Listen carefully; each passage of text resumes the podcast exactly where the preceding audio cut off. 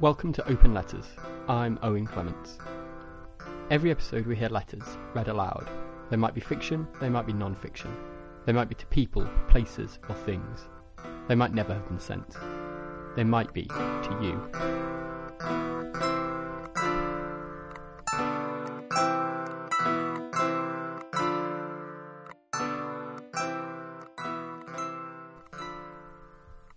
This week we launched the Open Letters Zine, um, which is a magazine um, that takes the form of a single envelope with five letters by five different writers inside it. Um, you get a love letter, um, a real love letter shared with us by a fantastic couple, um, Jake and Vicky. You get some fiction by Max Dunbar. You get some beautiful non-fiction by Sarah Peplow. Um, and you get a letter, a letter, a letter written in Yorkshire dialect as well, with an accompanying translation. And there's also a, a comic, I suppose you'd call it, um, like a hybrid text and art um, version of a letter by Giulio Cassimi. Um, all of which I'm very excited for you to read.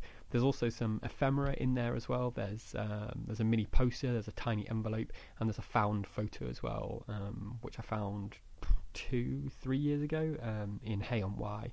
Um, and it's all contained in a single envelope, like I said. Um, it's got a wraparound cover, and on each envelope as well, there's an old stamp, uh, some of which look really, really cool. Um, you can have a look at our Instagram if you want to see an example of one of the stamps. Uh, we've been sharing some of those. Um, so the zine you can get at our website, opnletters.net. Um, so order away, and we will send one out to you um, as soon as physically possible. We were able to produce the zine um, thanks to Leeds Inspired, who run a small grant scheme for arts projects and things in Leeds, um, and they were kind enough to give us the money to pay for the printing of the zine. Um, so I'd just like to thank them in particular. Um, okay, I think that's all I had to say before we start the letter reading for this episode.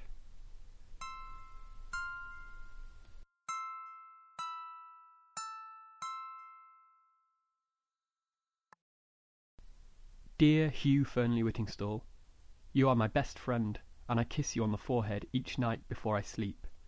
I sleep little, because of the packs of wolves and the wild horses that shriek and shout through the night, but sleeping only a little is a good thing, because it means no one is ever creeping up on me without my knowing, and without me being prepared, and with my knife in my hand. My best friend before you, Hugh Fearnley Whittingstall, was a dog, black and white and with hair falling out in clumps and I didn't name it anything except dog, because you don't name the things that will leave quickly. But you are my best friend now, Hugh Fearnley Whittingstall, and I know you will stay. You will stay on the cover of the River Cottage cookbook forever and ever, and even when the sun has bleached the colours and everything has run into white, I know you will still be there, and I will still kiss you on the forehead each night before I sleep. You died over one hundred years ago, Hugh Fearnley Whittingstall, but I have your book here in my hands, old and yellowed and ripped in places, but still. We are a lot alike, really, because I also live in a cottage by a river. My river is slick and skinny and a greyish colour, not like yours, and if I drank from mine I would certainly get sick and vomit and possibly die. And I have a vegetable patch too, though from the photos in the book it looks as though yours is better. But then your vegetables were growing in the before times, when everything grew bigger and better, and my vegetables are growing in the end times, or the after times, or the no time, depending on a, your point of view. So we mustn't waste time comparing vegetable crops. The man that came to my river cottage today was shouting that we were in the end times, and that everything had been scorched away in order for the world to start anew, and it would be starting any day now. I let him come closer, all the way up to the little gate, and I asked him when exactly the world would be starting anew, and he laughed and said, Soon, very soon, we'll be coming back round, coming up on ourselves, catching ourselves, starting again. I went down the path towards him, and he stood there waiting for me, and then he said, Time is a circle, and we're nearly back to the start. I've tried a lot of the recipes from the River Cottage cookbook, and they are very good. I've made substitutions here and there, because a lot of the things you ask me to use I just can't get Hugh Fearnley Whittingstall. For example, the pork and pumpkin curry. I do not know if pumpkins still exist, so have replaced them in the recipe with a tin of beans mashed into a paste. I have none of the spices you say give the dish a warm and smoky aroma, so I've replaced them with another tin of beans mashed into a paste. The onion I have, The garlic I have, so that's fine. Instead of the coconut milk, I used water that I boiled for five minutes to remove the sicknesses that might kill me. I made a good substitution for the pork, and put in an arm of the man who came to my gate today. The rest of him I will save for later.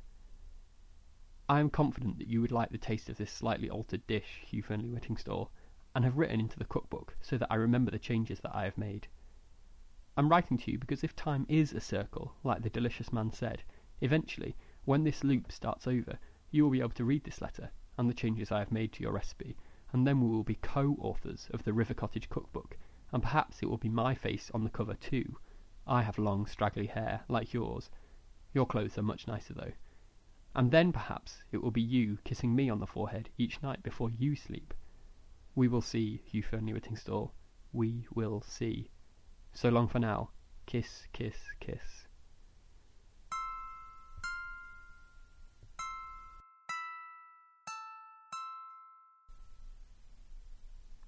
That letter to Hugh Fearnley Whittingstall from a vague dystopic future was written by me.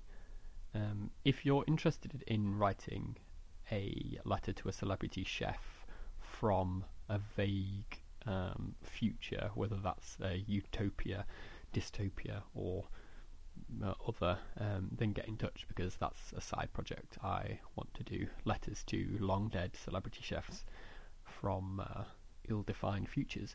Um, yeah, so just drop me an email at openlettersleeds at gmail.com. Um, that's it for this episode, just the one letter. The next episode we're going to do, um, I'm going to recommend some podcasts, and we're going to have a guest letter um, from a couple from a couple of different people.